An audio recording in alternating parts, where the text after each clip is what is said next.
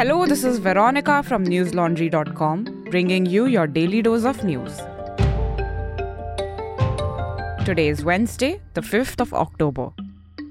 Telangana Chief Minister K. Chandrasekhar Rao today launched the Bharat Rashtra Samithi, a new version of his party, the Telangana Rashtra Samithi. The idea is to project it as a national party. Former Karnataka Chief Minister H D Kumaraswamy and D M K ally Thol Thirumavalavan were present at the launch. K C R said the purpose of the T R S had been achieved with the formation of a separate Telangana state and making it the number one state in the country in various developmental and welfare programs. Before the launch, K C R reportedly met with several opposition leaders such as Mamata Banerjee, Nitish Kumar, Arvind Kejriwal and M K Stalin. K C R has said he will take on the B J P and Prime Minister Narendra Modi in the twenty twenty-four general elections. Listeners, on second of October, Dainik Jagran reporter Vikas Sahayad had gone to cover an event commemorating the birth anniversary of India's second Prime Minister, Lal Bahadur Shastri, in Uttar Pradesh's Lakhimpur Kheri. However, when he reached the event, he was allegedly roughed up by Sobhitam Mishra, a relative of Nirupama Bajpai, chairperson of the municipal corporation in Lakhimpur Kheri. Why? Because he had written against Bajpai's husband, Doctor Satish Kaushal Bajpai. If you would like to know more about this, you can read my colleague Akanksha Kumar's report on Newslaundry dot com. It is titled, Dainik Jagran journalist says he was assaulted for reporting on U P municipality. We're able to bring you such reports and analysis because we don't depend on governments, political parties or corporations for ads. News Laundry is an ad-free platform.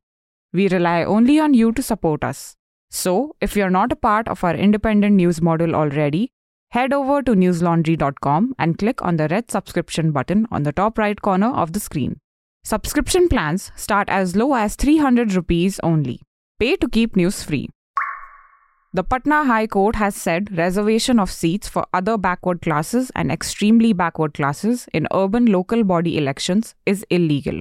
The order will likely affect the impending local body elections in Bihar, the first phase of which was scheduled for tenth of October. A division bench of Chief Justice Sanjay Karol and Justice S. Kumar directed the State Election Commission to immediately re-notify the seats reserved for O B Cs. Treating them as general category seats. The bench observed that the maximum reservations granted to O B C E B C candidates in the polls has failed in two out of the three constitutional parameters of testing political backwardness of various castes in Bihar, as laid down by the Supreme Court. The court had reserved its order on twenty-ninth of September. At the time, the court had said polls should be subject to the outcome of the present petition and told the State Election Commission that should it find prudent to defer the first phase, it shall be open for them to do so. Following this, the Secretary of the S E C, Mukesh Kumar Sinha, wrote a letter to all district magistrates saying that the elections would be postponed. He said the new dates will be announced later. Times of India Patna reported. The move comes even as the Supreme Court is hearing a petition challenging the constitutional validity of reservation for the economically weaker sections for jobs and education. Delhi Disaster Management Authority has withdrawn the five hundred rupee fine imposed on anyone not wearing a face mask. The city has seen a steady drop in the number of COVID cases of late. Delhi recorded seventy-four cases and no deaths on Tuesday, with a positivity rate of one point zero seven percent. This is lower than the average of one thousand cases a week in April, which is when the fine was announced. The state will also dismantle three COVID care centres. The authorities have, however, asked residents to take preventive measures as festive season can lead to crowding. India recorded one thousand nine hundred sixty-eight COVID cases and fifteen related deaths on Tuesday. The active case load stands at thirty-four thousand five hundred ninety-eight, while the daily positivity rate stands at zero point nine four percent. The recovery rate stands at ninety-eight point seven four percent. A pilot was killed after an army helicopter crashed while flying near the forward area of Tawang today. Another pilot was injured during the crash. The Cheetah helicopter was on a regular sortie when the crash happened. Both the pilots were evacuated from the helicopter and taken to the nearest military hospital. However, Lieutenant Colonel Saurabh Yadav died during treatment. The second pilot is still undergoing treatment. In a statement, the army has said that the cause of the crash was not known and that details were being ascertained.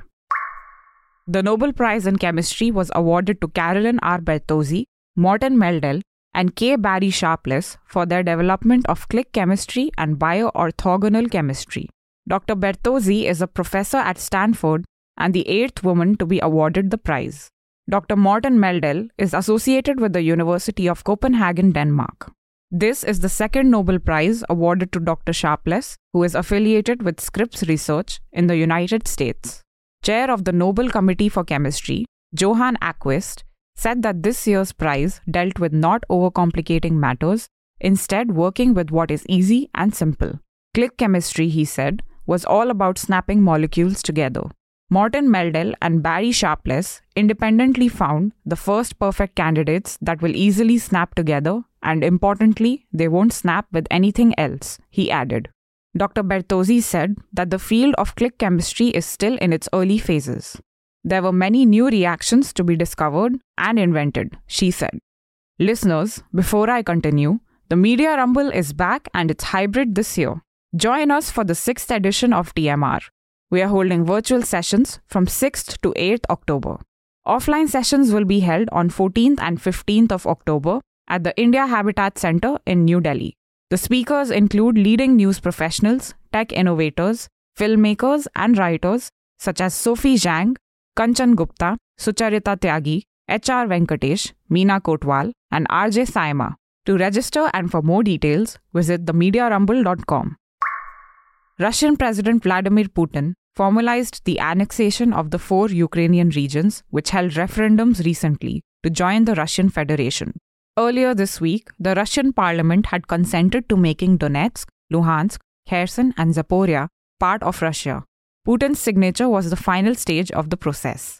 Ukraine and the Western nations have called the referendums illegal and a sham. That's all the news we have for you today. Have a great day or a good night depending on where you're listening from. See you tomorrow. All the News Laundry podcasts are available on Stitcher, iTunes and any other podcast platform. Please subscribe to News Laundry. Help us keep news independent.